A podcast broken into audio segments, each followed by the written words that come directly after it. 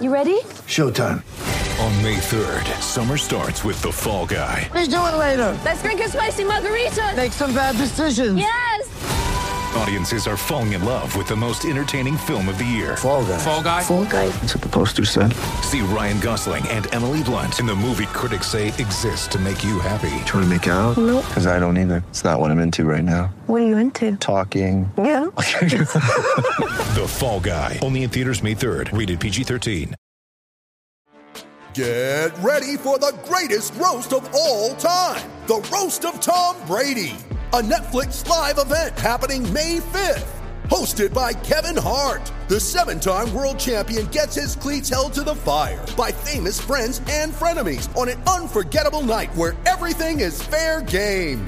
Tune in on May 5th at 5 p.m. Pacific time for the Roast of Tom Brady, live only on Netflix. When you need mealtime inspiration, it's worth shopping Kroger, where you'll find over 30,000 mouth-watering choices that excite your inner foodie. And no matter what tasty choice you make, you'll enjoy our everyday low prices, plus extra ways to save, like digital coupons worth over $600 each week. You can also save up to $1 off per gallon at the pump with fuel points. More savings and more inspiring flavors make shopping Kroger worth it every time. Kroger, fresh for everyone. Fuel restrictions apply.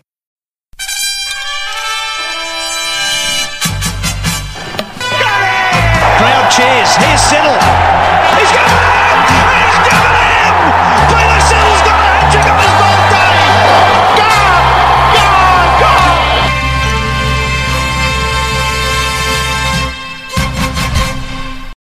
Hello, everyone, and welcome back to another episode of Two Sleeps in a Gully. And tonight I am joined by uh, a couple of hosts. G'day, guys. Hey, Aaron, how you doing? I'm doing really well. Happy New Year, to everybody. And g'day, Craig. How you doing, mate? Yeah, great. Happy New Year to uh, everyone out there in the Aaron's. Great to be back. You guys uh, missed the uh, uh, extra large, last minute, uh, not very well organised road trip podcast that Glenn and I did. We went down to go and watch was possibly one of the least riveting days of cricket I've ever seen, but still got down to the uh, down to day two. So this is the first time we're back in studio for Two Sleeps in the Gully for 2024. Yeah. I'm not going to rub it in though. Uh, I got to day three. Yeah, day Um, three, the moving day. as they.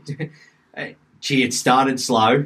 Um, we when a cloud, uh, sorry, when a crowd claps at uh, the eighth over, um, you know, signalling, thank God you've scored runs, you know, for the, you know, uh, for the first time in six overs. It was yeah, a bit of a slow start, but yeah, 15 wickets They were just- in a day. They were just culling Unreal. the herd. They were culling the guys that were just there for, you know, for clout, social media clout from the cricket fans. Because the cricket fans will sit through that. But this, oh man, it's been half an hour, nothing's happening. Let's go to the pub, and it's like, right now that the people that don't give a crap are gone, let's get into the cricket. That's exactly what happened, and yeah, it was uh, it was a absolutely outstanding day, beautiful day, and then to watch Hazlewood just from one end just just talk, tear through a Pakistan lineup that, yeah, probably had it over us, I would say, you know, so. and and up until that point, and yeah, but um, great day to go. Sorry to rub it in. That's all right. Any day you go and get to go to the G is a good day. But yeah, it was one of the uh, less rewarding days. But anyway, we've got plenty to talk about. We're obviously uh, we're going to uh, wax lyrical about the third test um, between Pakistan and Australia. And uh, we're also going to have a bit of a chat about one of the living legends of the game and a big milestone that they've brought up. And then we'll also look forward to the upcoming Test series against the Windies and all of the storylines coming out of that Test series. All that is coming up right after this. Gone straight down the throat of first slip. All right, the first leg of the Australian summer had come to a close with the New Year's Test, uh, farewelling David Warner in what was, well, had the potential to be a pretty exciting uh, matchup between Australia and Pakistan. You felt that Pakistan had shifted a bit of momentum, like they really gave the Aussies a scare at Boxing Day. Uh, it was a magnificent um, contribution from Khawaja and Marsh to dig us out of trouble, and then Cummins being absolutely phenomenal in, in, at the MCG to what made the win seem a bit more lopsided than what it actually was. Like Pakistan were were right there. If they take that catch, Marsh's that catch off Marsh when he was on what eighteen or twenty, Yeah. could be a very different game. Uh, so, and I think that probably sums up Pakistan really well. There are just moments Yeah. that they that they Don't don't win. win, Yeah. and when they don't, it's not like a oh Australia were just a bit better in that moment. It's when they don't get it, they just like the beginning of this game, win the toss, bat first. Your openers face four balls between them and don't get a run. Yeah.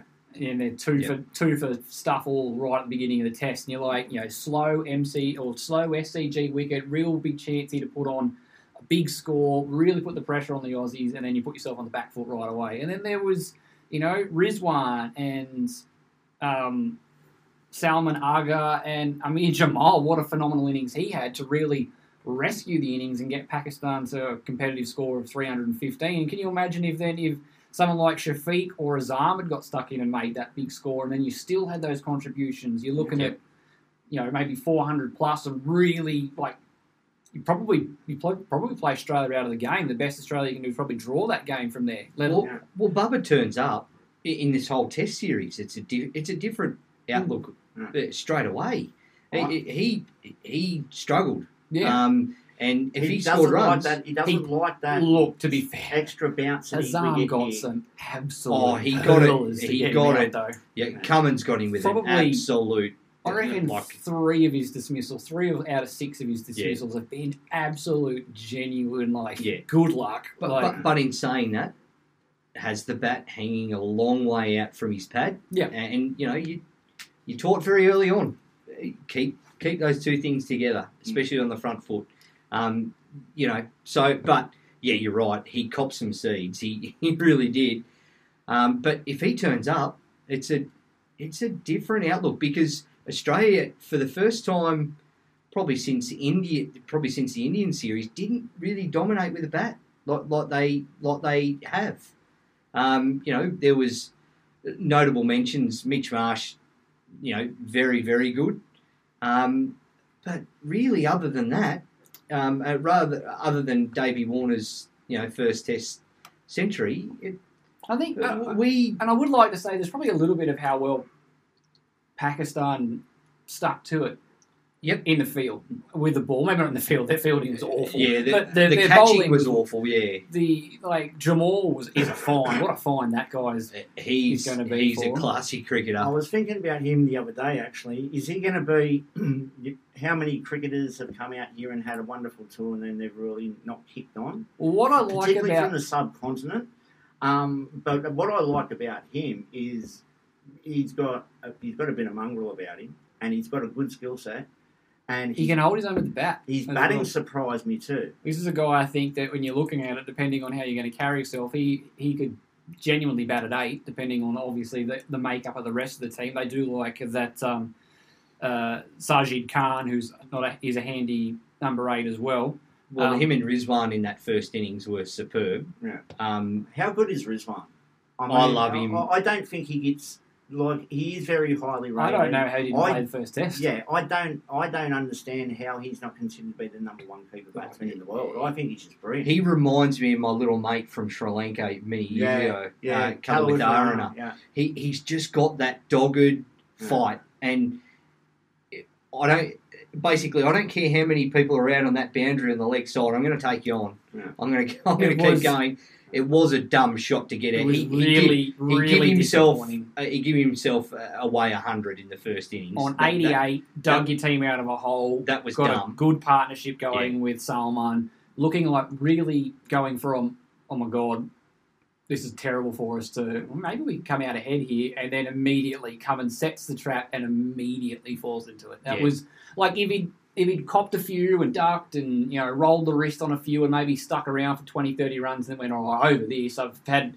10 overs of bounces and then went, let's have a crack. But the first ball, like, you, no, you've with the te- you Yeah. are the guy. You've got to get a big one to keep your team into a dominant position. And the first ball of the Yeah, plan, first ball, ball. It- It's probably one of the dumbest dismissals I'd ever seen.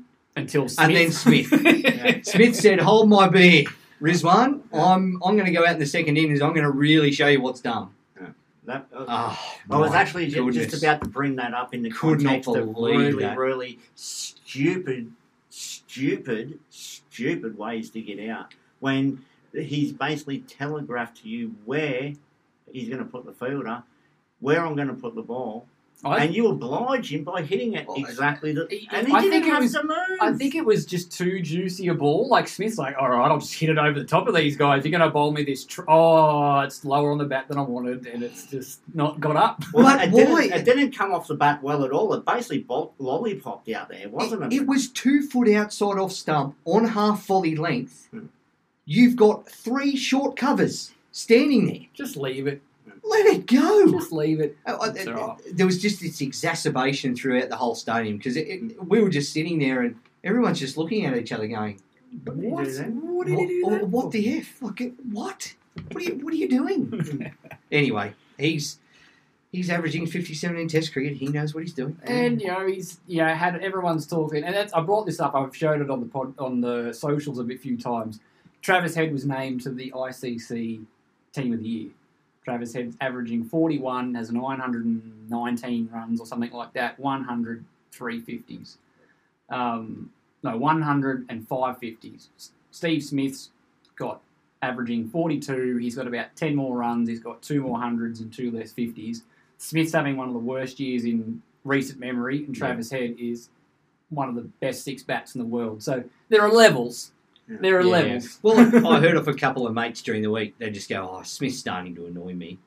The Smith's starting to annoy me," and I, I'm like, "Yeah, it's probably because of the expectation we've had on this bloke for so long that just a mere thirty off eighty balls or a you know a, a- a forty off you know ninety or hundred balls is just not what we expect from him." This is a guy you know, and that- who was like he was just flying, like he he was untouchable. There was a point that if David Warner and Steve Smith didn't score any runs, our batting lineup was lucky to make 200. Yeah.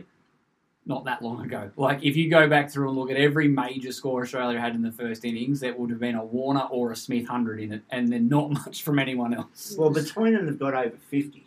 So you you have to consider that in their in their period of dominance, um, when they're scoring like a, a century every second innings or every third innings, it's um But, they're you going to they're going to have a fair impact on the team scoreboard. when when you're having a year where you know Joe Casual is saying, "Oh, Smith's washed. You might as well retire. He's had it, and he's scored nearly a thousand runs at 42." Yeah. Yeah, you And- know you've set some pretty high Oh, standards. if- for if yeah, that's ask- exactly if ask right. Smudge too, he'd probably say, "Look, I've left three hundred out there this year." You know, Yeah. he's got out a couple of fairly average ways this year, some unusual things. Smith himself said it. He's not pretending that he's in the best nick. He said that he's he's batting. He didn't say batting scared, but the the idea of getting out is concerning him a uh, lot Yeah. more than what it used to, and he's Yeah. just got to play his way through that. And I think that we'll talk about it later on with the West Indies one, but I think that new challenge that has popped up for Smith, which we'll talk about, is one that may re-energize him and really get that brain ticking over, going. I've got to really knuckle down. Just I know you're raring to go. Just we've got a whole segment for that. I can see you with the froth at the mouth there, Townie. We'll, we'll get Oh, there. I'm itching. I'm itching. Um, we'll, we'll, we'll, we'll give the, the players that were in this current series their due, you know, their, their, their dues and, and talk about that. So Mm. I was very impressed with, with Cummins. Cummins was unbelievable. Three straight fifers in a row. I thought he led the team really, really well. Um, and yeah, just every time that we needed something, Something, yeah. Pat was there to provide it. Bowled exceptionally well. Um, we'll, we'll, we'll bring up Josh Hazlewood as well with, you know, with his wow wow over, which I'm sure Mm. would have been great to watch for you there. it was insane. It, like it, it, everyone in the crowd just felt that every ball something was going to happen. It was just one of those, one of those overs or one of those spells where you just, you just thought uh, there could be, they could be all out here today. That that that was the feeling, you know, just sitting in the crowd. Um, and we sort of moved to the ladies' stand by then because it was uh, very nice to sit in, and you know, we'd had a few sherbets under the belt, so it was uh, it was nice. It was, and you know, that was the collective throughout the whole ground was that something was going to happen every Oh, ball. It was it was really cool. Fantastic day of cricket. And uh, just, yeah, uh, Pakistan did really well after what would have been a really poor start for them. Um, there was a lot of talk after day one that day one ended up being Pakistan's day, um, which I felt was a bit sort of uh, commentating on emotion more than anything else. If you said to Australia, if yeah, you know, you've lost the toss. The other team's going to go in and bat in Sydney, and they're going to be all out for 315. Yeah. Um, and you'll be none for six at stumps. You'd be like laughing. It's absolutely 100% Australia's day. The, the the the tail wagging as much as it did maybe turned at what was looking like an 80-20 Australia's day to a 60-40 Australia's day. But it was absolutely Australia's day. When you're knocking a team over on day one for under 350. Um, yeah. Yeah. The um, I want to have a bit of a chat about the the the tactics why Australia into the first innings because I just want to ask you guys, um, especially you, Aaron. You've watched a lot more cricket than than myself, um, and I've watched a fair bit of cricket. Have you ever seen the let's spread the field to the established bat and give him one strategy work? No, what I have seen is it's put out of form batters into form. What I have seen is that it's inspired the, the lower order who's hanging around there to just know that they only just need to do a very small job to help the guy at the other end who is probably by now carving the opposition apart. I have never seen. I don't mind the idea of. Uh, I've never seen the idea work and it doesn't matter how you implement the field in, in that thing. I do not like the idea ever as a, as a cricketer that the guy who you're bowling to, you're not trying to get him out. You're happy to give him one. I just feel it's And an easy way. I, I just don't feel that it's it's a smart thing to do. if, if nothing else, I feel it's an easy way to let the momentum shift. Because let's just say he, the the established bat only gets two or three boundaries away, but it takes you know maybe six or seven or eight overs, Yeah. and then you can just feel that team, the team or the bowling team's on a march, nine wickets down, then everything stalls because you're not trying to get this guy out, Yeah. and it's a waiting game. And the Yeah. longer you make them wait, even though they might not be a massive Yeah. um, Yeah. damage on the scoreboard. When you're nine wickets down, ten runs is great. You get a ten, your tenth wicket partnership's ten. You're feeling like yeah, good. He gets to twenty, you're feeling good. That was a huge partnership, and then it was just. And you know this is a number nine batsman, and then on the top of that too, the number nine batsman hitting the the The, the bowl, you know, the Yeah. bowlers around makes it feel even more special. Like if it was Azam doing that, you're like, oh, it's Azam. He should be hitting boundaries. But Yeah. the the the the, mo- the the blows to the Australian momentum was was twofold from the fact that it's we should be getting this guy out too. Like he's a number nine bat Yeah. who's played three tests. The problem I had with it is they were doing it from run 20 with Aamer. Yeah. Run 20. And he made eighty seven. and he made 87. So you you hit the nail on the head when you talk about shifting momentum. It was all Australia shifting it the wrong way with what they were doing, and I, I'm never a believer in setting fields for bad bowling either. Yeah. I don't necessarily mind the idea when he first walks out. Maybe go three or four overs. Let's get to the established bat off strike. Let's have a crack at this guy as quick as we can.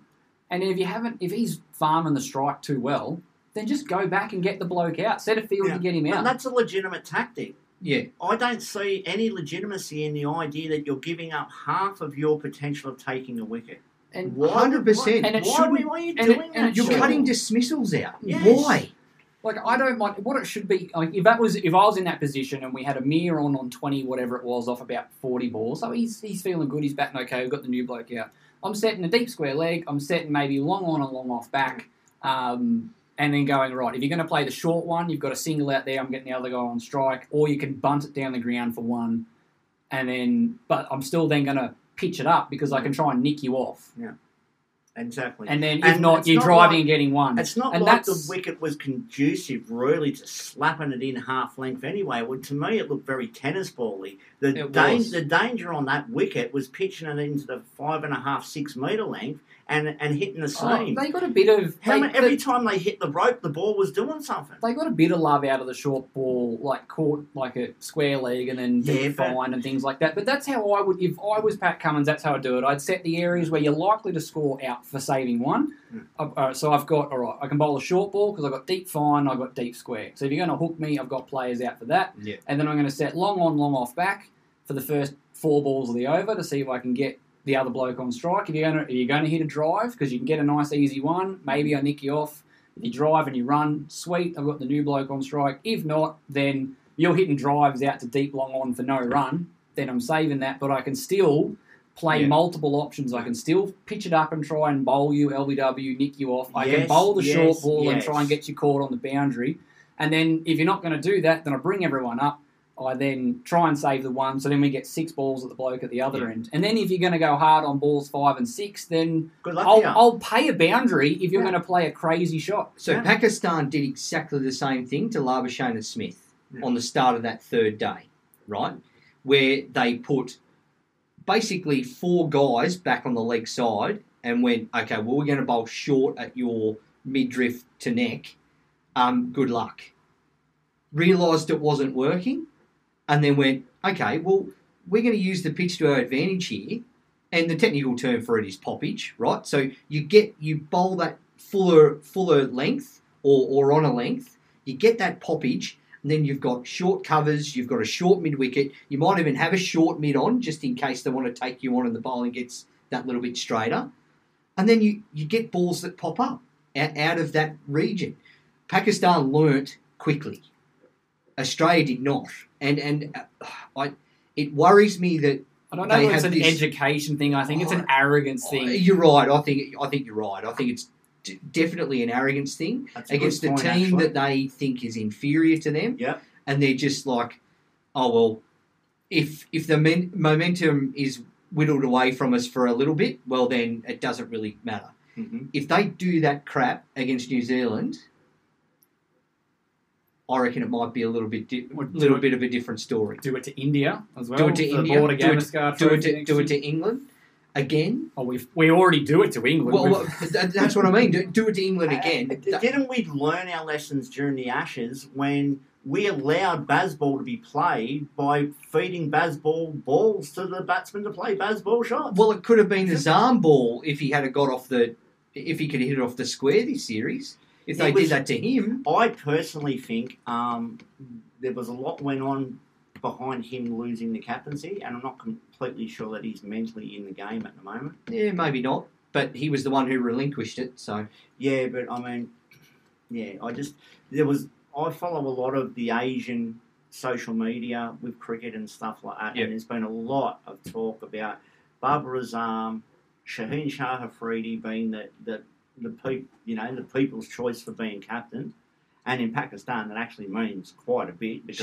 Shah- Shaheen Afridi, the captain, yes, He's the white ball captain. That's why he didn't play in the last test because they wanted to arrest him for their their T20 tour of New Zealand. Okay, I'm He- sorry, but yeah. if you're a captain, you're saying, I don't care about the white ball stuff. I'm playing a test match. I think that's where, That's not that's not a captain to me. I think that's where the Oh no, no, I intimacy, mean um, Shaheen, policies of- Shaheen's the white ball captain. That's what I mean, That's but- why they protected him from. But so I'm saying if I'm a captain, if I'm a leader, right? I'm going. I don't care what you're saying. I'm not giving up a test match. I could not believe that. That that that also probably went a long way for them. Probably not um, dominating that that test match as much as they probably should have. it was- yeah, we I saw how much think- swing that Yeah. Starkey got. There was Yep. a, there was a lot there for the for the swing bowlers early. And he would have been perfect. Left Yeah. arm, bit of poppage. Yeah. You set a short Oh, mid wicket when you get class. straight. Like, he is class. He is a class act. Yeah. If you're a leader, you're not missing a test match. I don't care who you are. It'd be You're- interesting You're telling to those selectors It'd be no. interesting to see if there was much like convincing for Afridi to have to sit down or what, what the environment is Hmm. because obviously I think we live in a fairly um, privileged part of the world where we're one of the, the three nations that still highly prioritise Test cricket. I think it's naive to think that any other nation in the world prioritises Test cricket. It's, Yeah. it's just not economically viable. We've got those um, prestige Test series like Pakistan. I reckon if Pakistan was playing a four or five Test series against India, they Hmm. might think a bit Well, differently. We're good at it though. That, Yeah. that, that's the difference. There are, there are some other good teams out, but I think because there hasn't been that sort of prestige test series, like we always loved the the Ashes, we loved the Border Gavaskar Trophy, we loved it when the Frank Worrell Trophy was still something that was interesting. Like we got up for Test cricket, and I just think as it's waned and these you know less well off nations have then had to cut back on their Test cricket because and there just there isn't now this demand, this thirst for Test cricket because there, there isn't like a an Ashes series for South Africa to really dig into, or a, for New Zealand to get in, or for Pakistan to get into. So I'd, be, I'd, I'd probably beg to differ a little bit from the South African point of view. I'm sure they view Test South- series against us and against England very, very seriously. they've actually come out and said that that's one of the things that they struggle with. That's why, like, the World Cup is their zenith for them because they don't have an Ashes, they don't have a Border Gavaskar Trophy. There's like those big iconic Test series. That's one of the because when like when's the last time you've seen South Africa play a, a four or a five Test series? I think even when they come out here, when, when, when like the peak of like the Graeme Smith, Dale Steyn, Vernon Yeah, they were all Philander, three Test they were all series. three Test series. Mm. And I, and I think that's probably the, the big thing. So I'm wondering whether or not it's just that with the modern day, you know, cricketer that doesn't come from a um, India, Australia, England, if it is that, no, I, we've got a T20 World Cup coming up and I'm the captain of the, the, the T20 or the one day side and I need to make sure that I'm right to go because that's their that's their mountaintop, to so to speak. And if that is the case, that is very concerning before the the future. If you know, if they've come up and told Afridi, mate, you're the captain, we need you to be fit and firing. You're having the game off, and there was a bit of back and forth, and eventually it was like, no, we're the bosses, you're the player, you sit down. Then that's one thing. But if it's sort of like Afridi's not really willing to fight for that because he's not seeing Test cricket being that I will cut like Ryan Harris, I will bowl on one leg to win a Test match. Yep. Um, you know, can we say beyond a shadow of a doubt that this modern generation, this because he's what Afridi's only 20, 25, 20, 26. 25, 26, so he wouldn't have seen a Test match in his country probably Yeah. Well, while he was growing up. Yep. Um, that's probably right. So he's not exposed to, to Test cricket. The big thing going on is Pakistan competing in the World T20s, Pakistan competing in the World Cups. Maybe there isn't that same, like, I will cut off my own arm unless so I it's can. against India, Yeah. you know, maybe maybe India is that only, you know, only pinnacle for. But them. even for that, like, even th- then, the Indian Pakistan things are now, it's you're now talking T20 World Cup, one day World Cups because they don't play anymore. Like, I think that whole big rivalry between them has simmered down a little bit because they're only having one off games every two years, sort of mm. thing, or for the Asia Cup or whatever it might be. Unfortunately, that's something that needs to be dealt with by the politicians, and it's not much that the cricketers can do about that one. I'm afraid. I, I, I'm really behind the ICC trying to play India, Pakistan in a neutral venue. So, like they've talked about at the MCG a lot. I think at Lords would be a fantastic one as well. Getting, especially with the the, the caliber of their bowling attacks, Yeah. uh, their fast you- bowling look, batteries. if you t- took them to either of those two places, you'd sell them out because the, the South Asian fol- following in this country, in England, is just enormous. yeah. Yeah. It really is. Yeah, so it is. you wouldn't have any problems with, with um, selling tickets. But I- yeah, I- I'm like I'm firmly in that you don't miss a game if you're a, Oh. a leader camp. But I'm just I'm conscious of the fact that providing context around The- why the- that the- might be the case. yeah, depending on where you are, they just that might that I'm not missing a game might be that because I'm the white ball captain. Yeah, I'm, right. I'm going to make sure that I'm fit and firing to lead my country as best I can. In you know, you know, it's like Ireland. Ireland, you'd imagine to be getting up for one day is more than they'd be getting up. Because when are they playing a Test match, sort of thing. So Yeah. you know, it, it's easy to sit on this side of the fence and go, if that were me, I would never. But you know, it's. Uh, we are in that privileged position where we are going to play at least 10 test matches, if not more, year in, year out. yeah, you know, over sure. a three year period, we'll play 40 tests, sort of, sort of thing, or 30 tests. Yep. Um, and we've got that, got to get up for the Ashes, got to get up for the Border Gavaskar Trophy. And that comes around, you know, basically every other year. We've got an Ashes or a Border Gavaskar tour to really keep fueling that. No, if we play, you know, Pakistan, Sri Lanka, West Indies, you know, and not much else for the next five years, yeah, I reckon the the casuals' appetite for Test cricket would probably wane. But when we've got that big iconic series coming around every other year to really get us into the the swing of things, it's it's easy to sit on this side of the fence and go as if you wouldn't play Test cricket. What a noob! Like, so yeah, I get it. What can you do? Yeah. Um, overall, what did we think? Australia fairly dominant, but uh, I think Pa- Pakistan contrary, moments. contrary to the um, uh, the the English argument of morally Pakistan were the better team, which came out, or they were the better team on paper, or whatever the argument was that Hafeez came out with. You know, Australia were the better team. Pakistan played themselves from poor positions into the game every test. Yep. Like they played themselves out of the test early on day one and then ground their way back into it for the first test. They got themselves right into a dominant position um, when they had them four for 16. They dug themselves out of what were they, like five for 70 or something on day one in this one Yep. Uh, and play themselves into that. But the, the sheer fact of the matter is, they're a team that is bad enough to get themselves into those positions in the first place. That's right. Um, you know, at some point you've got to stop being scrappy and start executing, and that was, the, and even when like there were a few times, tests two and three, Pakistan played themselves into a position where they could make things rather difficult for Australia. They ended, you know, four for sixteen. You get on here, you've got a nice easy chase. Yep.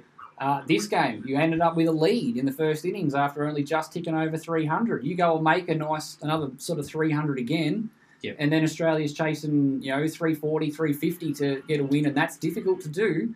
And both times in both games, not only did they let it slip, but it slipped a long way. Yeah. Like, And, and, but I mean, it's very typical of the Pakistani temperament to their cricket as well. And you always have the feeling whenever the Pakistan team take the field. I mean, you can pretty much tell how they're going to go almost from the first couple of overs. They misfield a ball, they drop a catch. If they don't, if they're pulling off good fielding, they take their first or second catch, look out because it might just be their day. It, when you have situations where you're dropping catches off the second or third ball of the game, you're not in it. I think they, I think they showed an awful lot of fight, but I'm not sure that they actually ever believed that they could do it. a very young side, so maybe that belief will come um, when they start putting themselves into more of those positions later on. And I think there's some real potential there um, with, with that with that, with that team. There's no doubt Um, about that. you Well, look, they, they overachieved. We we thought we were going to mincemeat them. The whole talk up this was Yeah. it's going to be a boring summer. We need to have Warner retiring to sell tickets. Pakistan They gave, played- made the Aussies work for it Yeah, more than what they expected part. to. But Yeah. when when the chips were when it was there for the taking, when it was all right, the game is on a knife edge. The next hour, the next two hours, the next session could really determine the outcome of the game. When it was right at that point, going, we've got an hour here. Which team is going to take the game by the scruff of the neck and either play themselves into a good position? Every single time, it was Australia yeah, and that's and that's the big thing. And then that's the part of being a good side. So I agree with Hafeez that you know there was you know there were some unlucky things, and, and Pakistan did play well, but you know winning is a habit, and Australia Australia is over the course of a long period of time with this group of players have found a way to get themselves from precarious positions to dominant ones, yeah, and every single time that they were produced with a precarious position.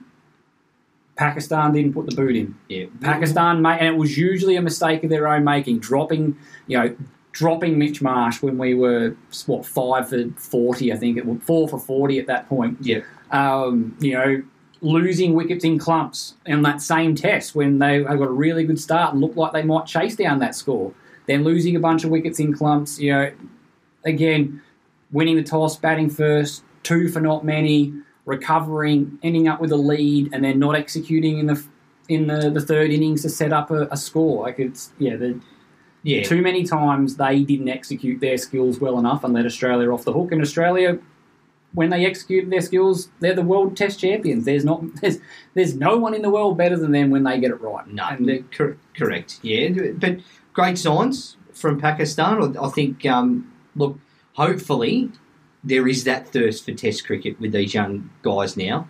They they see that they can compete in Australian conditions against the best side in the world.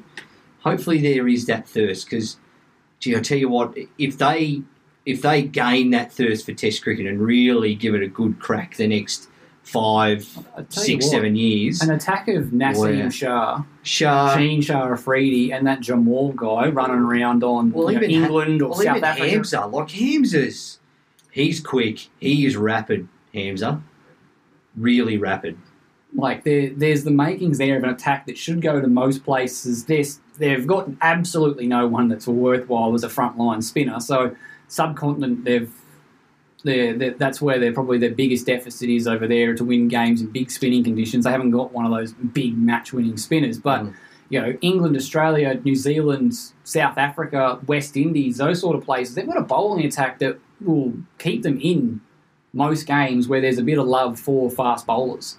Um, if they can just keep everyone healthy, Yeah. and then find a you know Azam clicking to be you know that sort of elite world class batsman and a few others to go with him. Um, yeah, they're not they're not far away. No, they're, they're good. Uh, One little gripe I have with the media over this whole um, last Test match was they were saying how rubbish a wicket it was from day one, and you could see It was a brilliant wicket. you could see great you could see that you know oh you know balls was getting you know puff marks you know after after 30 40 overs It's a Have a look- wicket. have a look at Australia's last innings they lost two wickets to get that amount of runs there was nothing if it was going to play up and play up really really ordinary it would have played up to Australia in that last innings I thought it was Yeah. a brilliant wicket. I There was thought- same plenty, here. plenty, Plenty with, the, with the new ball. Yep. Yeah, okay, it's Sydney, so you know that once the ball gets a bit older, there is not a lot in it. But you prove that if you were diligent enough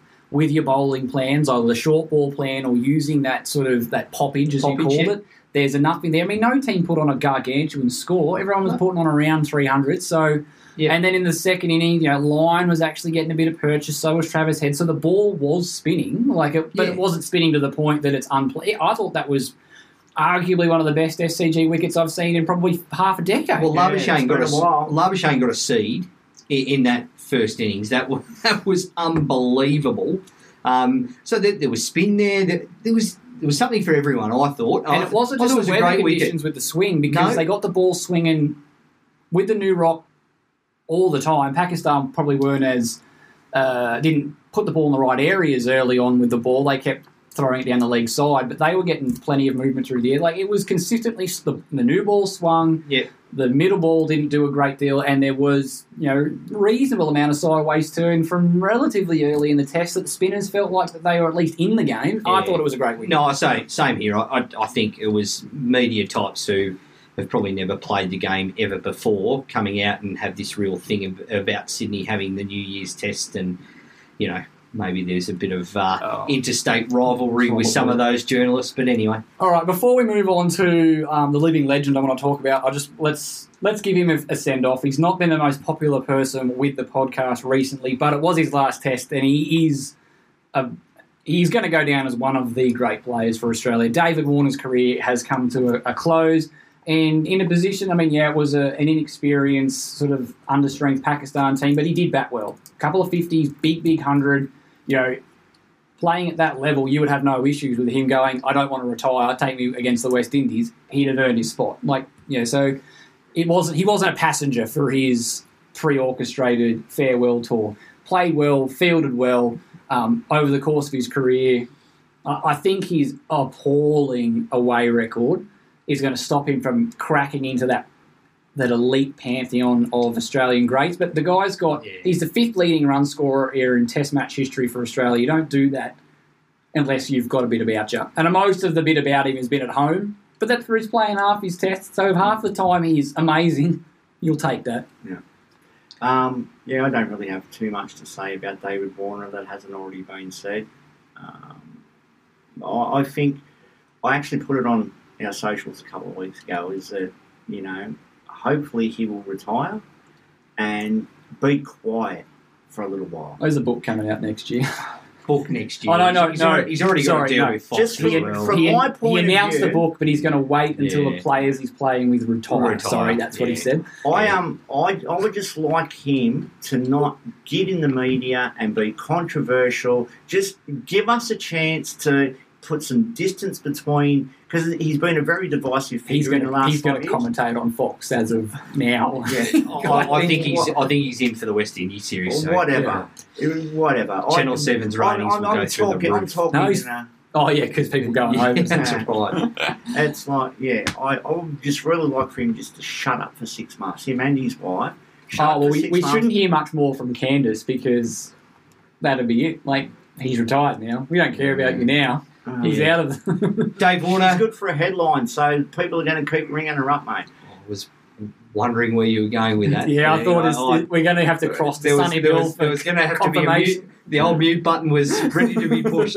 No, Um, no, no. I, I do have some modicum of tact about me, considering we're on a on a family friendly family friendly podcast. Um, But yeah, I, Dave I would Warner, really yeah. just like him to shut up for a bit. Yeah, fair enough. Uh, same with you as I'm with you. Uh, good cricketer. Uh, I I'm.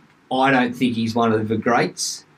Uh, I think he's a good cricketer who's had a very good career, especially in Australia, as Aaron's pointed out. Um, He should be very grateful. he- he- yeah. Uh, look, I admire him from his background. Like he came from a commission housing background, Davey Warner. Um, I admire where he's got to and, and how much fight. I think a lot of people see that that doggedness and that fight as arrogance. Um, I think that's just the person that he had to be um, in order to get where he's got, and he's just continued that on. We, we know that all elite sport in this country Um, is predominantly wealthy, private school educated Yeah. athletes. So to, Yeah. and honestly, when you watch that bloke go out and score was it 89 against South Africa, hasn't played a single first class game and was promoted to be the you know opener for our T20 side.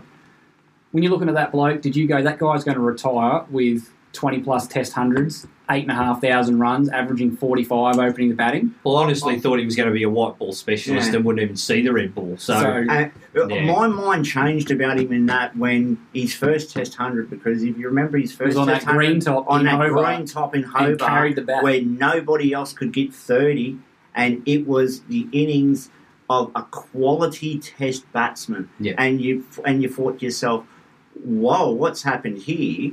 This is showing an awful lot of potential." And apparently, he went away on a on an Australia A trip to Zimbabwe, and he went over there and he made it was his first first class hundred. He made two hundred and sixty or something like that hmm.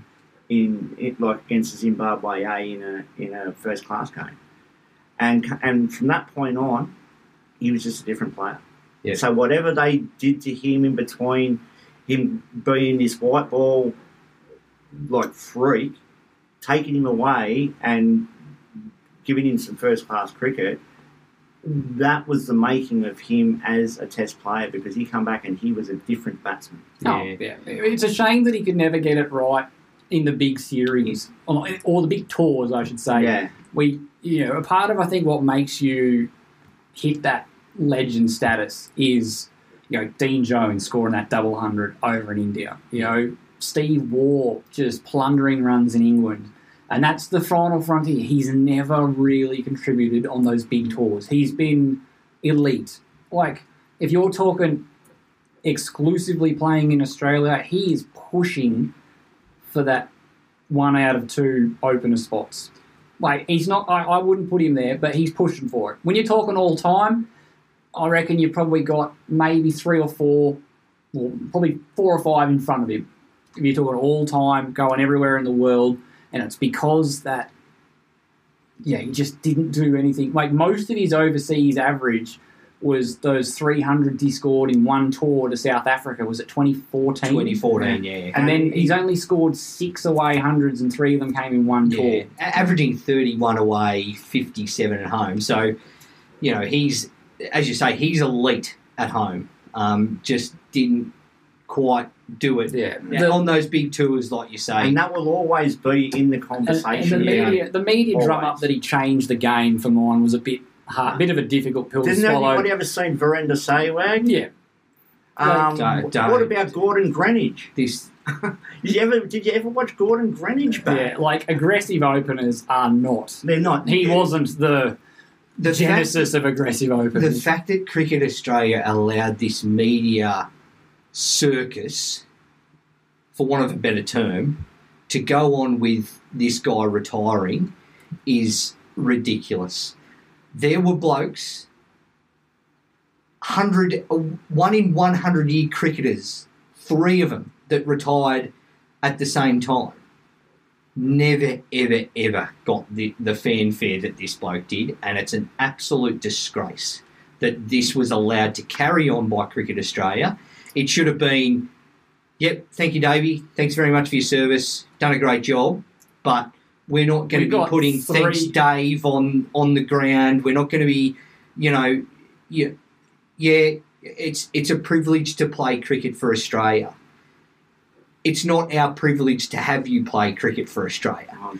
That that's that's what I got the feeling from the media, and, that, and that's what I got the feeling from Cricket Australia is that we had for- to it's been going pander to, for this, years, to, to this absolute rubbish that, that that carried on. And for me, for my mind, that and you uh, that that do, doesn't sit well with me at all. And, and, and you're absolutely right because they announced their retirement at the beginning of that Ashes tour. McGrath, Warne, Yes. and I think Langer, Langer, yeah. also, and they all said that they were retiring, and um, there wasn't there wasn't the big. No. Um, this is the last time that you'll see Warne McGrath, and like it, there wasn't. It was just go out and whitewash England. Uh, go out, whitewash England, but go out, go and support them at the ground. Go and support them with your feet. We didn't have you know three months of straight of just like Matt Nable on oh. Fox Sports giving us montage after Montage. montage after montage with like stupid like dialogue and monologuing and it, there wasn't that. And these are McGrath and Warne are walking into the all-time uh, Australian Test side. All time world World 11. 11. Like these guys are the best we have ever, ever seen. Ever. But there is a serious argument that they're what two and maybe four best Australian cricketers ever past Bradman. Yeah. Warney be second, and then maybe you're looking at someone like Smith or Lillee ahead of McGrath. Um, may, maybe. Uh, oh, it's a big you, look. You're starting to open up another can of Yeah, worms. can- quite but- frankly, we just don't have the time. but they're top five. Yeah. Oh, for sure. So, like, uh, it, it, it- just the absolute crap that went on, um, it just made me feel like it. What it's not a privilege to play for Australia anymore. No. It's their privilege. Australia, it's Australia's It's- it's privilege Australia's to have this privilege to have that person wearing the baggy green, and that's never what it's been about. It should never be about that. And Cricket Australia, cut the crap. Don't ever do that again. I don't care if it's even for Smith. Don't do it. Let people vote with their feet. Let them go out to the ground because they know they know it's the last time they're going to see this this guy play cricket. If they really liked them, they'll go out and vote with their feet. Yeah. Not this crap that we have to keep putting on to think that we're going to get big crowds. It, it Anyways, absolute rubbish. we're going to cut from here and we're going to talk about someone who it is a privilege decided to play for Australia. He's got him! Knocked him over! The pressure was too much! Okay, so I've been talking big game about this living legend that we're speaking about. We're going to wax lyrical about, and what it's going to be is none other, of course, than Elise Perry, who brought up her triple century in a series-winning T20 game uh, last night uh, against India. Uh, 300 international games for Australia. What an absolutely phenomenal milestone um, for Elise Perry. And and I do say that we are privileged to have her playing for Australia because at one point we could have lost her to the Matildas. So she made the right choice and came out and played, um, you know, for the Australian women's team. And taking gender out of it, all rounders, I think maybe Keith Miller is the only one that's got it covered. And Yeah. even then, I reckon when you factor in that she's playing a couple of different formats, you might even say that she's probably the best all rounder Australia has ever produced. Arguably could have brought up 350 or 400 had she not been a dual international. Uh, Or tore Or, hamstrings or off, her, tore off- hamstring off, her legs off her twice. legs twice. Yep. Um, what a phenomenal cricketer. Um, and and a person who probably deserves the kind of adulation that Mr. David Warner got. I'm happy to see thanks Elise on the field. Hundred percent. Um, because she Every will- game she goes to run out, I'll have it on there. well, she, but she genuinely deserves it. Um, genuinely won it. Will will probably go down as our greatest ever women's cricketer after when she finishes. Um, I think that's that's probably recognised around Australia that she's probably at that elite level. And what a phenomenal ambassador! Because I know Australia has put a lot of effort into um, making women's cricket more commercially acceptable, getting it to Yep. be this big ticket item. You know, the W, uh, um, you know, the women's uh, Big Bash, uh, all of the games, all that. But you need a lightning rod. You need a talisman to do that. And what Elise Perry has done on the field, I feel, has made that possible. You can Yeah. market the hell out of it, but if you've got rubbish, doesn't matter how much money you chuck at it, people aren't paying to watch rubbish. But people like Elise Perry, people like Meg Lanning, who we spoke about not long ago, people Yeah. like Alyssa Healy, but especially Perry, because you know how many young girls have picked up a cricket bat or picked up a, a six stitcher because of what she's done on a cricket field. Oh, there's a friend of friend of mine. Her daughter, honestly, is borderline restraining order obsessed with Elise Mm, Perry. yep. She is obsessed with Elise Perry. She's got uniforms. She's got cutouts. She's been, like going to Sydney Sixers games is like Christmas, and like the twinkle in her eyes, just the you know, and she's a moody teenage girl. You never get moody teenage girls smiling. it is impossible to wipe the smile off her face when she's watching Elise Perry play. This is the sort of impact that she's had not just in Australia but across the world, and her her brilliance has helped make this women's cricket resurgence viable.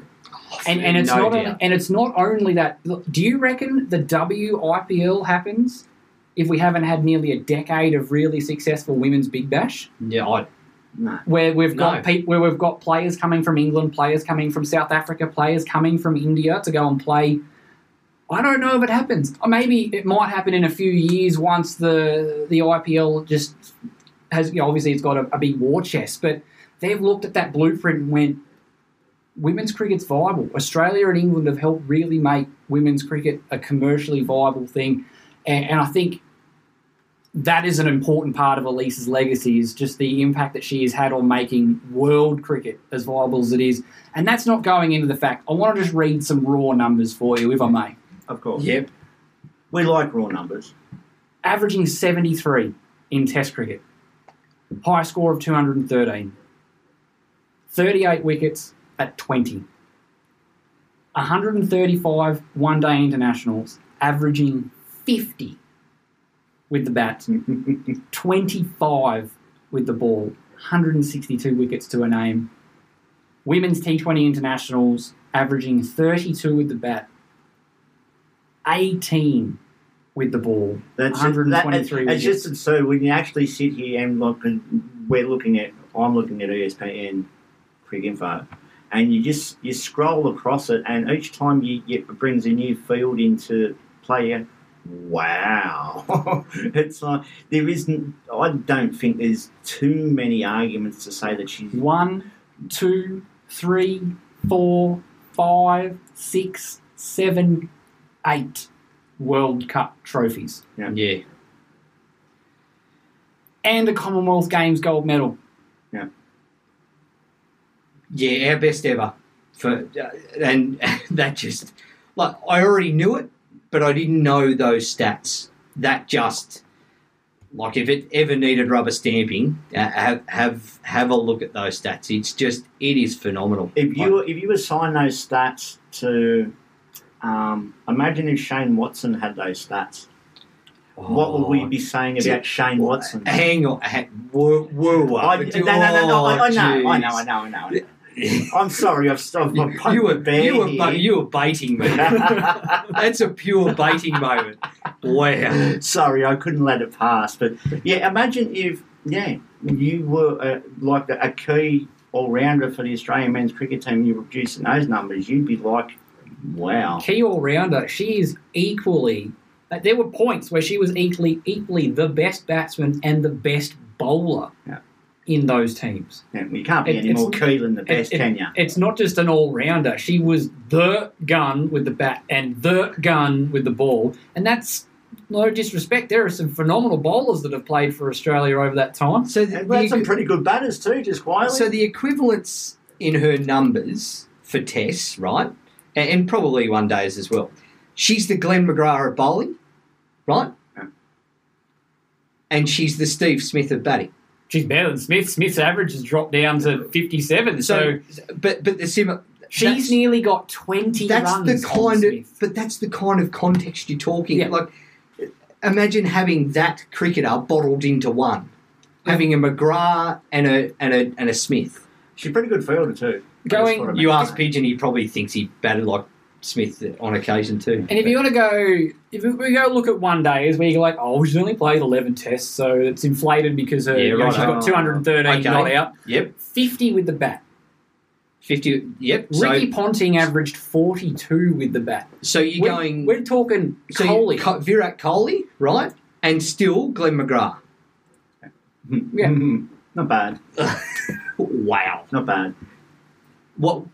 Look, Phenomenal. and, and like, and her T20 internationals, this is the one that she's not good at. Yeah. She's been like dropped twice, I think, Yeah, from the. T20 side Yeah, recently. that- I and then she goes, just- I don't like not playing for Australia, Yeah. and goes and gets better. Yeah. and and comes back. and- Yeah, and, and admittedly, okay, you can might be taking a bowling stats with a little bit of a grain of salt because when it's become when the field has narrowed a bit, she's bowled less and less because she hasn't had to, and she's gotten a bit older. So you could say you could if you're going to be the devil here and the advocate going, she's taken a lot of those 123 wickets when the international competition probably wasn't as good. She's still taking them at 18. 18. Boy, she's taken 123 wickets in 145 games, and she's a batsman. and averages 32 Mhm. with the bat. And, and we have to put it in context too. She doesn't open the batting as a general rule in, in T20 games. So she comes in in the middle order and she's averaging 33 with the bat. And it's just, you just think to yourself, is there, if you're looking at a skill set, if you're looking at a cricketer and their skill set, If you're creating a cricketer Yes, on exactly. Cricket 24 on the PlayStation, it's Elise Perry. you're making Elise Perry. That's Yeah. right.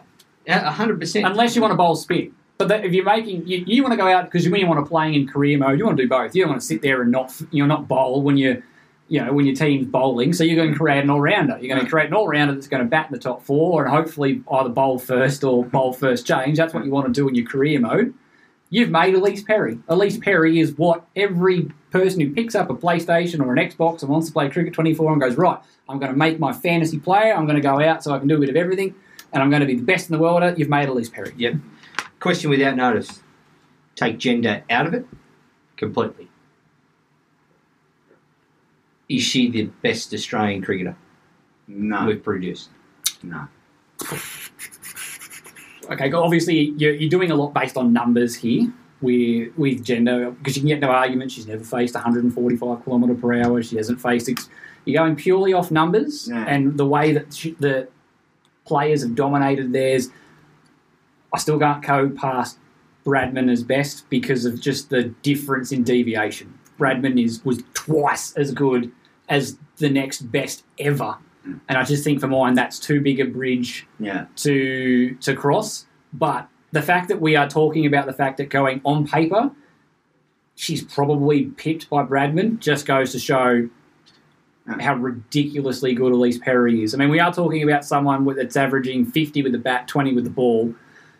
But I imagine if you're looking at her peers, there'll be plenty of people averaging about 50 ish with the bat. There'll be plenty of people averaging about 20 ish with the ball. The fact that she's doing both together is very impressive, but mm. no one's no one's got close to 99 in 150 years of Test cricket. The closest that we've got is 60. It's a loaded question because comparatively, you can't. And obviously you, we're you not can't gonna- compare, and, and it would be absolutely ridiculous. you're not It'd gonna be stupid, interesting to put stupid it to in, do to it. put it in a, a totally gender neutral algorithm and mm. ask the algorithm The only- what, what what is the answer?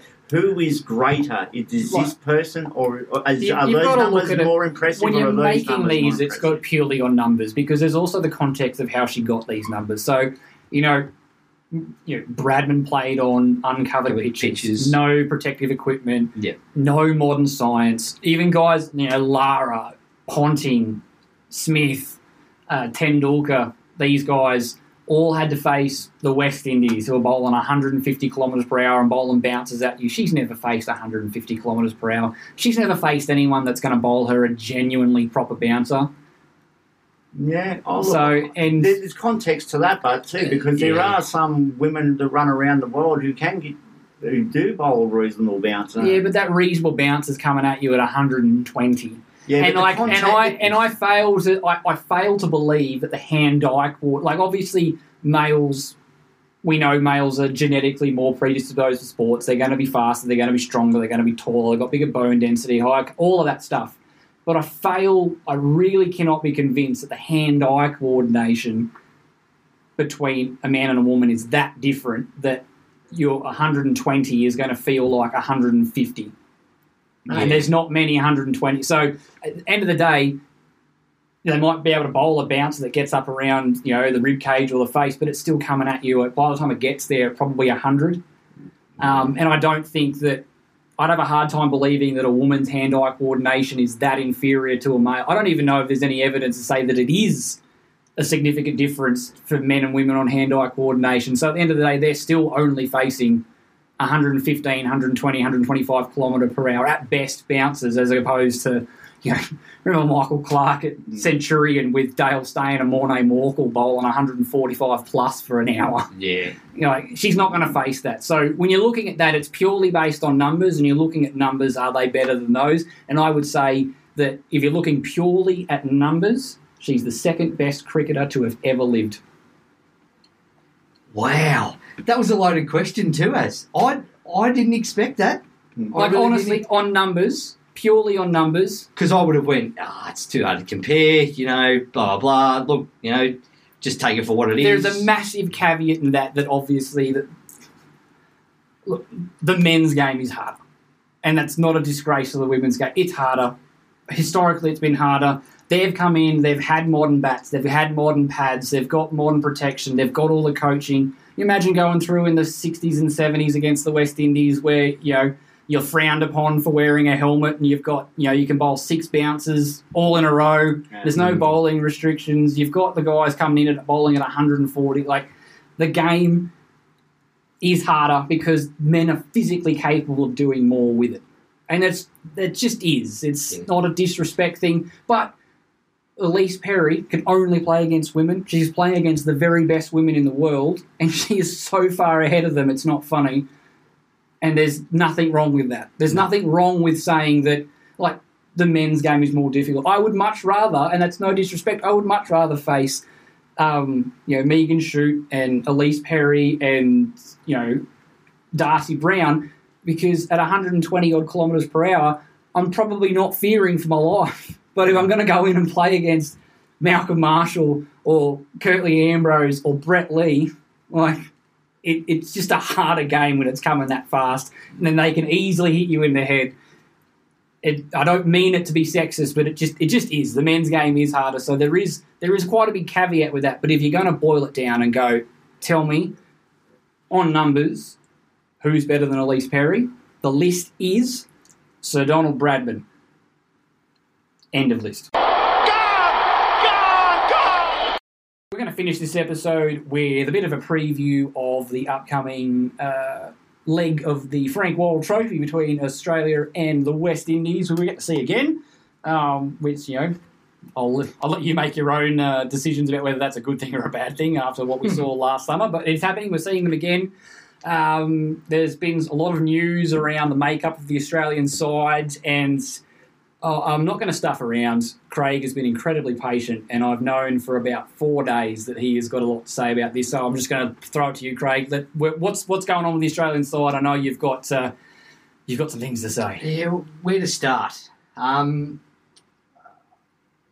I fear for the Australian selection process as a whole. Um, I fear that what we've done in the last, oh, I guess it's been a it's been a week lead up, I suppose, since um, since Dave retired, um, and we've all had our own thoughts, I guess, on who should replace Dave. But um, I fear for the degradation degradation of um, of what first class cricket in this country really means, um, and what it means to then go to that next level to be an Australian cricketer. Um, I look, I, I just want to put it out there first and foremost. I don't have a problem with the test side as it's been named because I believe that that is our best batting lineup, as in The six have best bats. the six best bats in the country are in are in the test team. I don't necessarily have a problem with Smith going to the top because I think out of all of those guys, it probably suits Smudge more. He does a job in T20 cricket, and I think it will actually help this little It could be a refresh, change as good as a Ju- holiday. Just a, just a refresh for him. I, I wouldn't A call. new challenge. I wouldn't say he's in a slump because that would be very harsh on a bloke who averages 57 in Test cricket. And he's averaging 45 this year, by the way. Yeah, 42. That's- But yeah, yeah, but it's the same- 42, the same thing. whatever. Yeah, but um, look, I, I don't dis, disagree with him going to the top. I think, and I what I and I've said it on many podcasts here before. Green I certainly forwards. don't believe. I don't. I, I'm absolutely ecstatic that Green gets a chance to bat in the top four. He needs more responsibility. I believe batting him at six, five or six, was a mistake. Um, particularly towards the back end of where of um, I guess that England India series that that, that happened last year. Um, he he's a guy that needs more responsibility. You've seen it with Western Australia what he did when he went to that top four. Average he, 67. he went to a different level. Uh, you know, he he was untouchable. I think that's exactly what he needs in this Australian side because it, it then puts the impetus on him. He's not coming in at you know four or five for three or four hundred.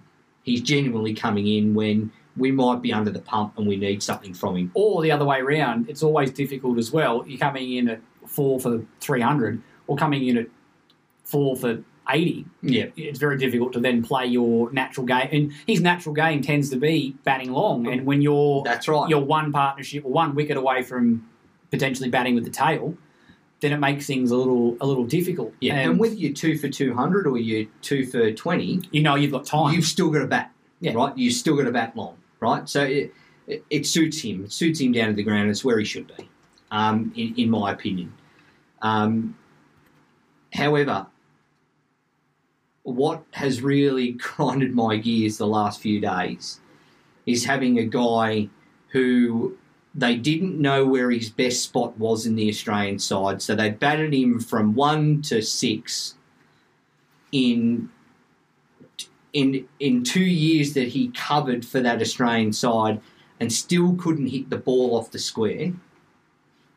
Yet we've said to him, "Oh, you're our best versatile batsman, so we're going to name you uh, as the reserve. as bat. the reserve bat." You've got a guy who, in two se- last two seasons of Shield cricket, has scored. He scored 500 this one. I think he scored just shy of a just shy of a thousand the last one. Still the leading run scorer in Shield cricket by about 350 runs. by a long way. You're telling him that he is not the next best batsman in the country.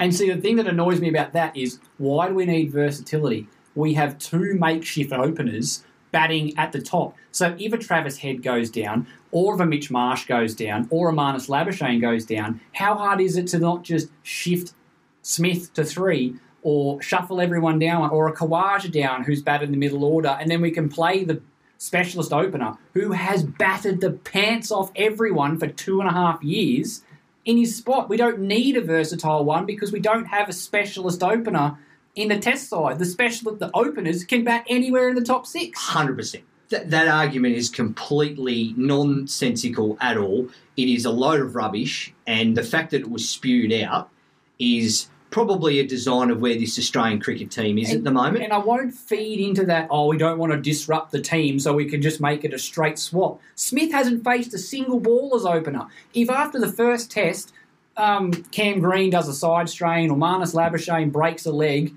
it's, you can't just say, oh, Smith's too entrenched as an opener. He's played one game. Shuffle him down to three, bring Yeah. Bancroft in to open the batting. So we've said to Cam Bancroft, yep, we know you've made all these runs, but we still don't consider you the next best batsman in the country.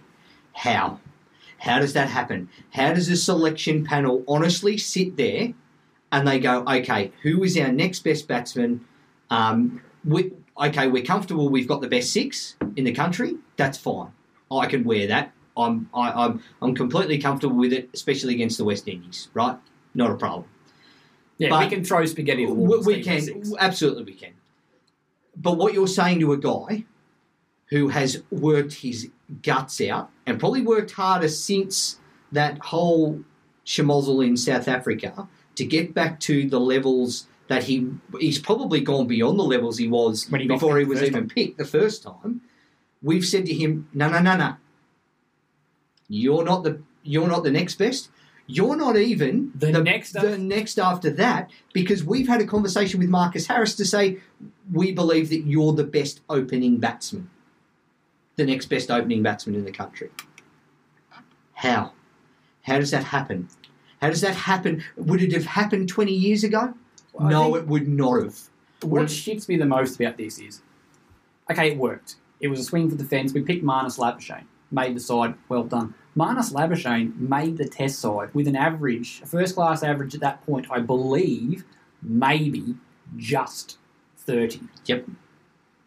And it worked. We could see that there, he was on an upward trend. There he was was- built for Test cricket. There, There were, were signs, and, and that was that was navigated early in his career, and the, but and, the body of work was, And he fair- was below average. Below average of 30 in first class cricket. At that moment, what he produced was below average. We're talking about a guy since 2000, the last three seasons, averaging over 50. Can you remember the last time that we've had a batsman, especially an opening batsman, average over 50 in this country? That's been the Achilles heel. We've got fast bowlers coming out of our ears. We've suddenly discovered on a crop of young spinners coming through. But opening batsmen, we've got one that's finally gone out and gone, I need to go, the way to get into a national side, go and score runs, take wickets. You and find a guy that over a prolonged period of time has been scoring runs, and we're like, ah, no, we really like this guy better. yeah, We're gonna we're gonna move heaven and earth to get him in. What I want to know is, is this a Cam Green specific situation? Like now that we've got him in, we've found a spot. Are we going to go back now and pick treat opener as a specialist when the 34 year old Steve Smith and the 37 year old Usman Khawaja are getting ready to hang up? Are we going to go back and go? All right, we need to pick the best opener, or are we now going to go and pick? No, no, we've just got to pick the next best batsman in Shield because if that was the case, if I'm a Henry Hunt or a Sam Konstas or any young opener in the country, I'm immediately going to my coach going, I want at four. Will Pucovski. Will Pucovski was the next guy. They identified him early, and he was he was averaging more than Marnus, Yeah. right? In fairness, he got given a couple of goes and had some false starts because of his Because of his mental, concussion, mental right? health and, mental health and, and that sort of stuff. But he scored fifty hmm. in his first test. He hasn't scored anything since he's been back to Victoria, though. He's He got a sixty.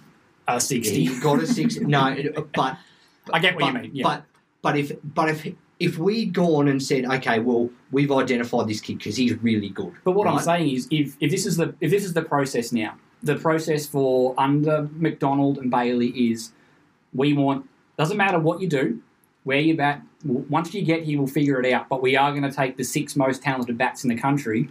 Why would you put your hand up to open for your state? Shield wickets are garbage.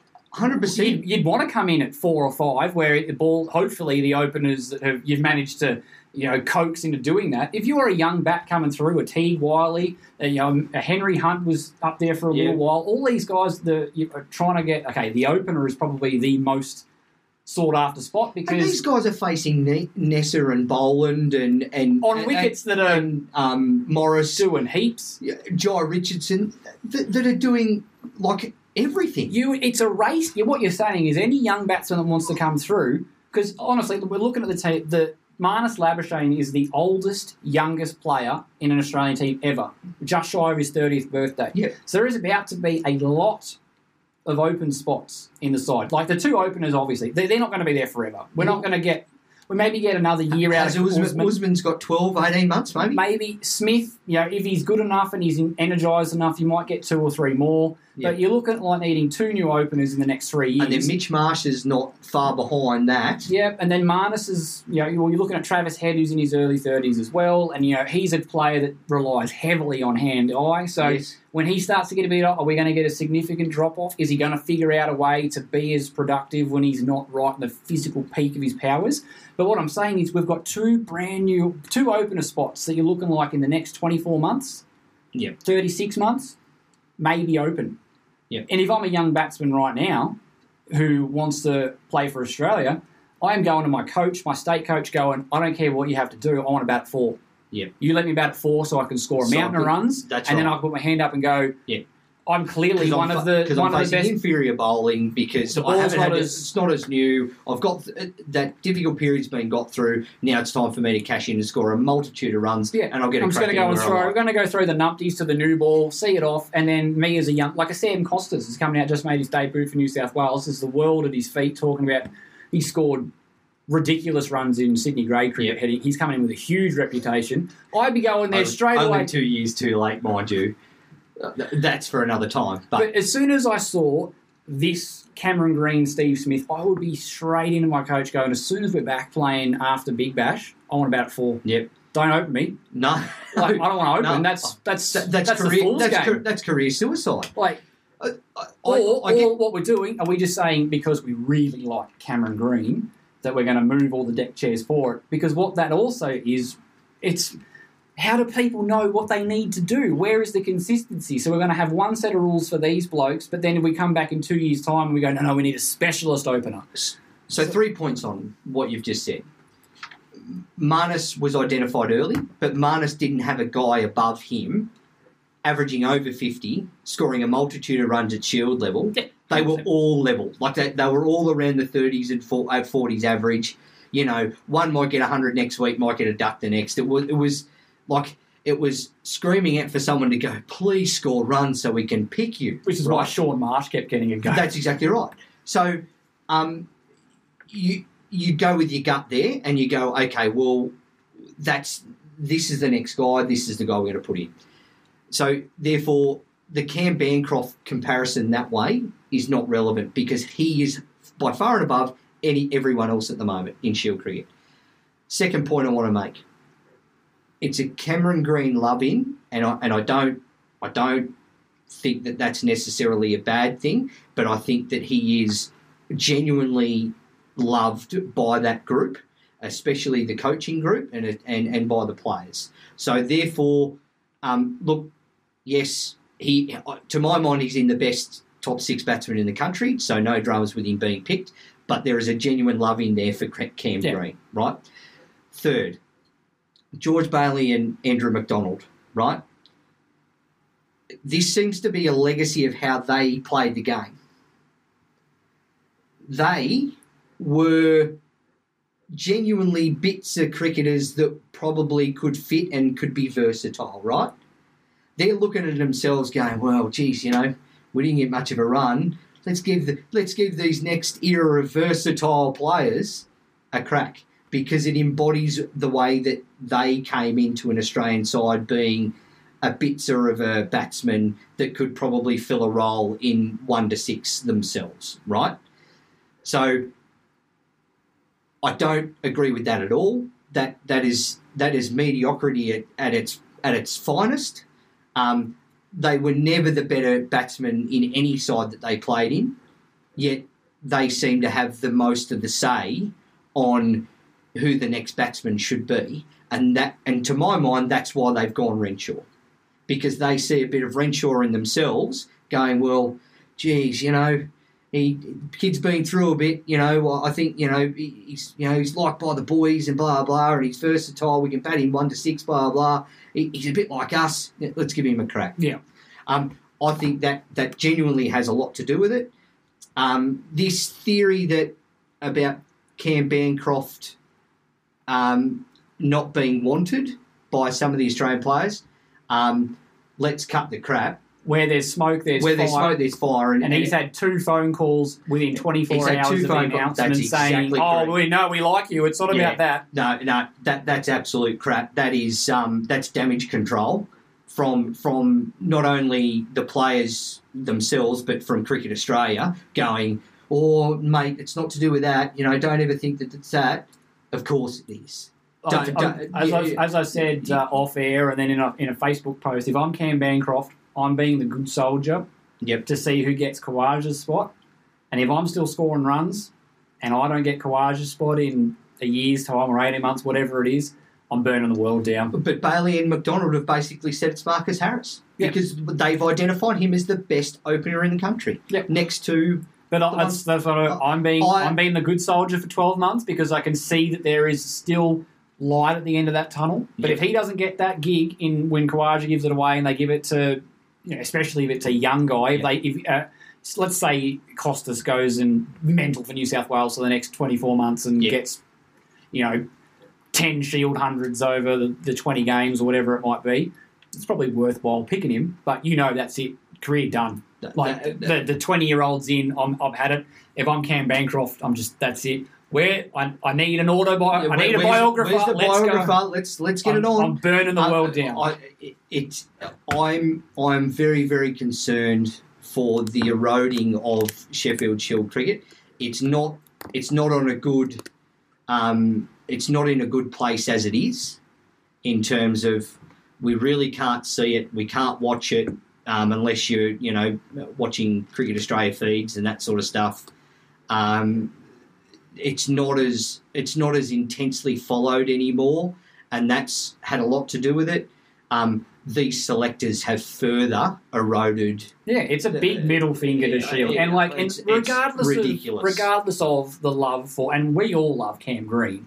Still a middle finger to the Shield because you've got a guy that is excelling in a specialist position and not given a go, and that's what I'm concerned about. Are we just saying for this particular selection that look, come hell or high water, we were getting Cam Green, but Yeah. the same rules apply. If you go out and we need an opener and you're scoring runs at the top of the order, every other time, and with not for a generational talent, we're going to pick you. Or are what we're saying with the the plan for this was just to pick the six best bats and we'll let the chips fall where they may. Because if that's if that is going to be policy moving forward, is an incredibly dangerous precedent because you are going to be getting all of the gun bats in the country wanting to bat four five where it's safer to bat Yep. and you're not you're going to get to a point where you maybe don't have a generational talent coming through, and then you've got to make your tight side up with bits and pieces plays, and all of your gun bats will have been batting in the in four, five, or six, no experience Yeah. opening the batting. So Hit- then you've got to then balls that don't move, have got no experience against a moving ball, and then all of a sudden they're asked to do a job Yeah. that they've never done, or never All- haven't all done in the- the last five years, and then all of the and then we're prestigious talent. because they're not producing. But all of the prestigious talent, all of the batting talent's going to want to bat in the middle, and that's Yeah. going to be the big thing. If you're not getting a run in the middle, but you think you're an up and coming bat, Yeah. um, you're not getting a run in the middle for New South Wales. You might move to Tasmania because they've got a three, four, five spot open, or you might move to Victoria. And so teams that, that have identified talent early will won't want to piss them off, so they'll, they'll put all those players in. So then all of your openers will be the not so good players that don't have that same like that same push from the states to keep hold of them. That's going, right. you're the expendable ones. And then all of a sudden, we're breeding a whole generation of subpar openers because all of our most prestigious batting talent has seen that the way to get in is don't worry about where you are, just score the runs. And of all the series, in the next 18 months to two years, to, to do it and to give someone like Bancroft, you know, basically say, mate, you're in the side right through Windies, you're in through New Zealand. Yeah, you Um, go. You're gonna. You've you've got to make it stick by the end of the border Gavaskar You're, next you're, year. you're If you- in you're in basically until the end of the summer next year. It, you've got your opportunity. What there is no perfect time, no no better time to do it. Yeah, you give him a run up in the side and go, right, this is the big ticket one. You know, Right. you're 31, 32.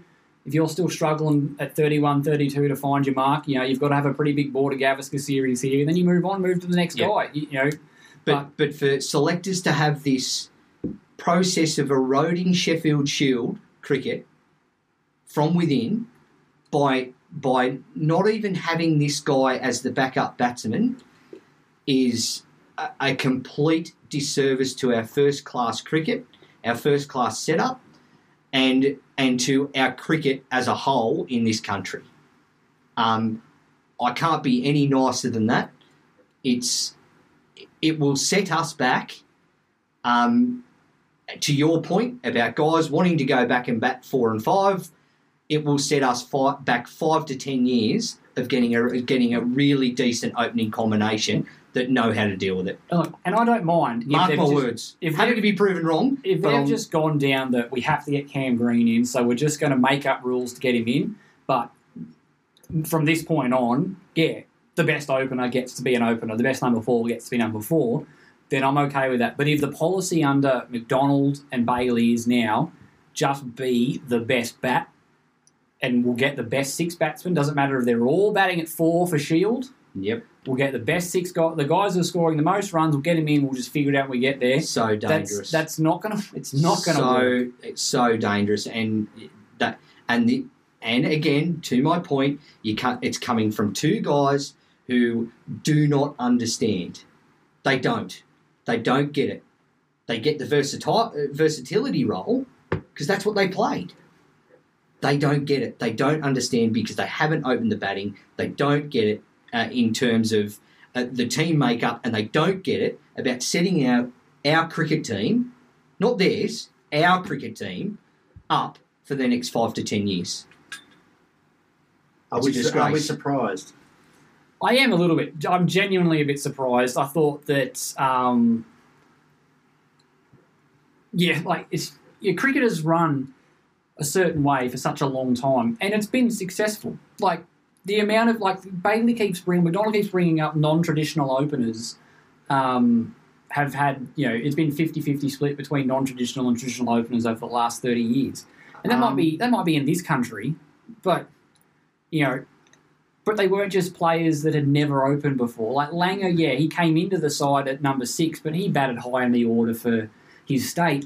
But when you're looking elsewhere, there's been 100, like 150 years of cricket, and there's been a lot more open, a lot more non-traditional openers that have gone, I'll have a crack at opening, that haven't worked out, than have. Have a look at the guys that actually opened for their state and then batted five or six for the country. Michael Hussey's a classic example of that. He scored 13,000 Sheffield Shield runs before he got a crack. Yeah.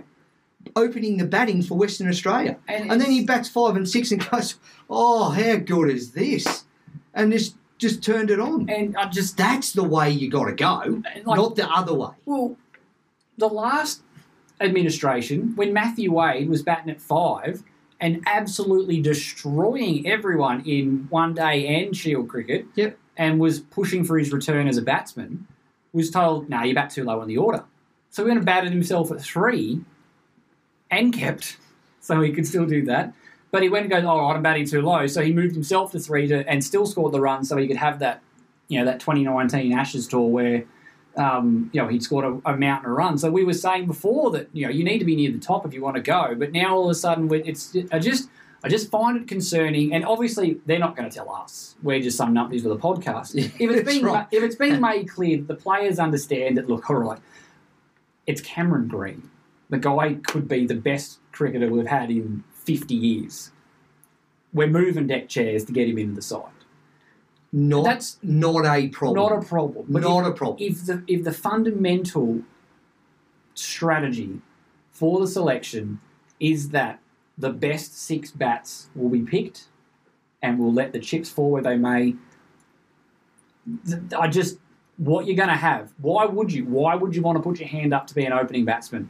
You would it- be wanting to get away from the Michael Nesers, the Scott Bolands, the Jhye Richardsons of the world. You'd be it'd be a oh. race to get to four and five Yep. every young and upcoming kid coming through the school systems and all that that's going to go and play Shield cricket would be finding states that are giving them a number four or five spot. That's exactly right. There would be no like there'd just be why would you want to open like Cameron Bancroft right now is just a living embodiment of why would you want to do that to yourself. You're going to go and average 50 as an opener over the course of three years, and Yeah. you, you, like you said, you're not even the next next guy in. I've scored 1,500 runs in two seasons of Shield cricket. Why go to just And green d- tops at the Gabba where the ball is swinging around corners and putting Yeah. yourself through that and getting knocked about and having the you know facing 150 balls to score 20, seeing it off so Yeah. you can try and ground out a score. And you don't rate me, and you Why don't rate me in your top seven even. Why would you do that to yourself? Why would you just go and let, the numpty kid from the bush that no one rates go and Yeah. then I'll come rolling in when the ball's 20 or 35 overs old.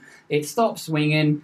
Um, I've got the, the the third and fourth change bowlers on. I'll get myself set. And then when the new guys come back, I'll be, you know, 20, 30 not out. And Yeah. like, why would, you're a young kid, why would you want to put your hand up and bat in the top three What, four, four where the and, ball's doing heaps in four shield? and five should be for guys like me. Unless you're And- Junction Oval. Junction Oval, then you're like, no, no, I want to open this Yeah, game. That's right. But but four and five should be blokes like us, as with glasses. You know, Oh, geez, just can't see that cherry as well as I used to anymore, boys. I've I'm, I've I'm heading really- back I've down. actually got a really bad feeling I might be opening batting this week. Oh, so- Oh, that'll be interesting. Oh.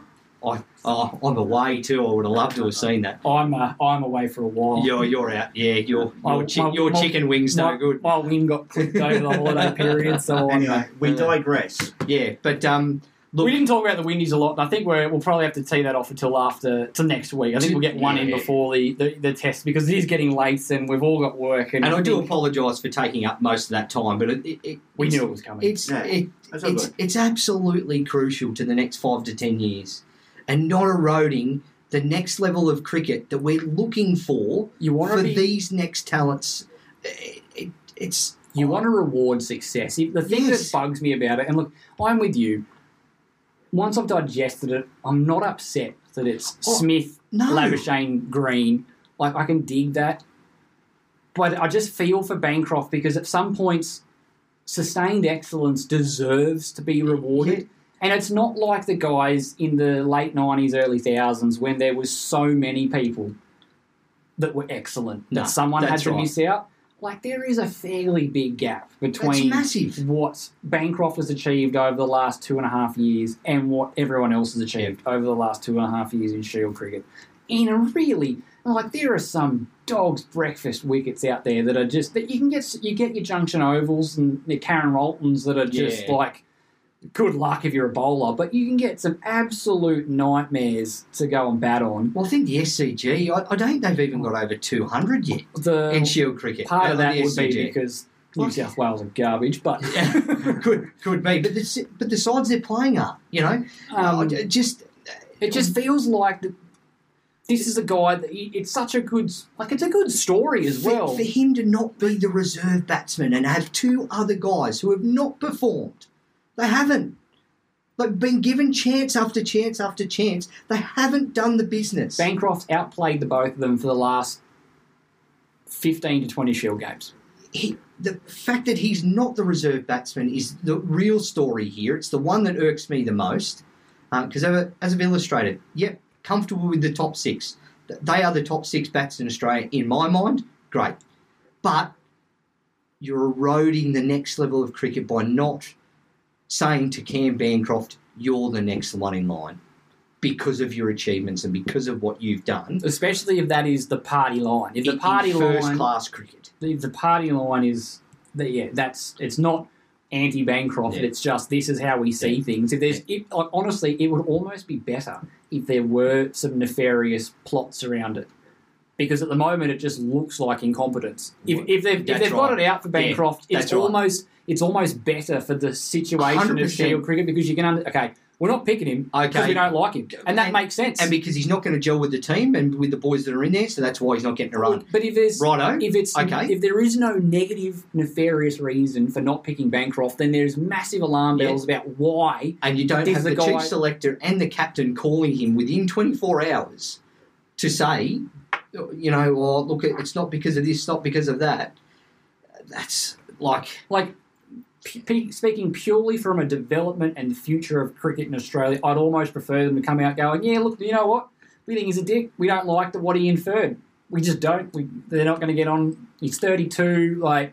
Yeah, he scored Yep. a shitload of runs, but we just don't think it's going to be a harmonious environment. The- the- whether that's true or not, whether it, that's right. The but if it- cohesiveness of this side means more to us than him scoring four, 500 runs this year. Yeah, and if they Okay. came out and said, "All right, well, you're a douchebag," but I respect the fact that you're honest about it. But But- when you're coming out and saying, "No, no, there's no issues with, No with issues. Cam Bancroft," He's- we just think He's- as he's third in- professionals, he's third in line, Yeah. but there's no issues. we just think that as, as professionals whose job it is to evaluate talent and reward performance, that he is not the seventh or eighth, but he might be the ninth best batsman in the country. Um, despite the fact that he has been dominating the domestic circuit. And he's like, and let's face it, he's not exactly been a mug in Marsh Cup or T20s either. Like that's come along, come along a, a long way for. well, he's, for Thunder, Bancroft. he's Thunder's highest run scorer this, this season. So Marsh Cup in for Western Australia has been strong the last couple of years. Yeah. I, I, yeah, I'd almost prefer them to go, yes, you know, twiddling their Yeah. villainous moustaches and go, just we honest. don't like you, we Cameron. don't like you. We don't want to pick you because you uh, rubbed sandpaper on the ball and said everyone knew about it, so you can get stuffed. Like I'd almost prefer it because we at least go. Well, they know what they're doing. They're, you know, they're inconsistent because they let Warner come back, but they're not giving this kid a go. But we know why. We all know it's a boys' club anyway. But for them Wh- to wh- go, why not? Why not just keep going down that road? I just Like- want. I want to know now if that is. If it is. If they're like, no, no, it's all fine. Everyone, we're all kumbaya. Oh, we all yeah, love you. kumbaya, There's yeah. no issues at all. Yes. All right. sipping cocktails and What does what did Cameron Bancroft need to do to be the reserve bat? Yeah. Was is it purely because he hasn't batted at four or five in the last few years? Like, it's just yeah, that's cr- craziness, complete craziness. But um, yeah, we've got to we've got to go. We've So, got to go. It's all done. Yeah. All right. Thank you. We rather than um, we probably I probably should have played the soapbox music. I don't think you guys ever been here for a soapbox segment. That was more Gary and Glenn. That one. Ah, it's all good. But, uh, there'll, be, rather than there'll than- be plenty of time during the rest of the cricket season. We, we it was a segment we used to have probably in our I don't know between the forties and hundreds. We had a soapbox moment. It was basically just that. We played the our theme song for the soapbox rant, and one of us just had a rant, and then we all. But that was probably more than that. We, Yeah. dre- we, we dressed it up as a preview for the Windies series. We'll talk about the Frank Worrell series in the next episode. We got time. Sounds good. And, and if anyone thinks out there that I'm going to blow up because you know Steve Smith makes two ducks or whatever in this um, upcoming Test series, well, no, you're kidding yourself. Um, it's it's It's intriguing. It's, it's intriguing, but it's more about um, not being recognised as the next best out of that top six. That's that's what that's what I'm getting. Um, I couldn't agree more. Yeah, I, I think, I think the fact that Smith is outwardly excited about it and almost campaigning to be the next bloke makes me a bit excited because you know it has been a bit of a lull for Smith, and if Smith sees oh a new challenge, and you know how much Smith likes a challenge, he gets up for the Two sides to that story. oh well, he it, the the other school of thought there is yeah he's excited, but he's he's gone oh shit can't have him coming into the side. he's he, he he's he's not liked. Yeah, you know, could be uh, that. You know, like, you know, someone's got to do something here. So, okay, all right. I'm gonna Off I'm, I go. I'm gonna take the cynical hat off and put the the wide eyed I'm na- just, I'm just throwing it out there, throwing it out there. Smith seems excited, and an excited Steve Smith is an exciting one to watch because if Yeah. Smith, Smith's excited and up for a challenge and ready to tackle the, With the that run rate challenges of smudge. being a being an opening bat, then um, Don't be scared of getting out, mate. We all love you. Don't be scared. Just go and play your game. oh man, he's like his reputation is a great bulletproof. All right, guys, we'll let you go. Thank you very much for joining us for the second episode of 2024. Next week we'll be back with uh, with uh, news in regards to the Border Gavaskar Trophy and everything else that's been happening in cricket over the last week. Um, as always, stay safe, enjoy the holiday period, make sure you're watching plenty of cricket. And uh, if you are partaking, I hope your super coach side's going better than mine. All right, until next time, guys, bye for now. Over. Social Podcast Network. Hello, it is Ryan, and we could all use an extra bright spot in our day, couldn't we? Just to make up for things like sitting in traffic, doing the dishes, counting your steps, you know, all the mundane stuff. That is why I'm such a big fan of Chumba Casino. Chumba Casino has all your favorite social casino style games that you can play for free anytime, anywhere with daily bonuses. That should brighten your day a little. Actually, a lot. So sign up now at chumbacasino.com. That's chumbacasino.com. No purchase necessary. Group. Void were prohibited by law. See terms and conditions. 18 plus.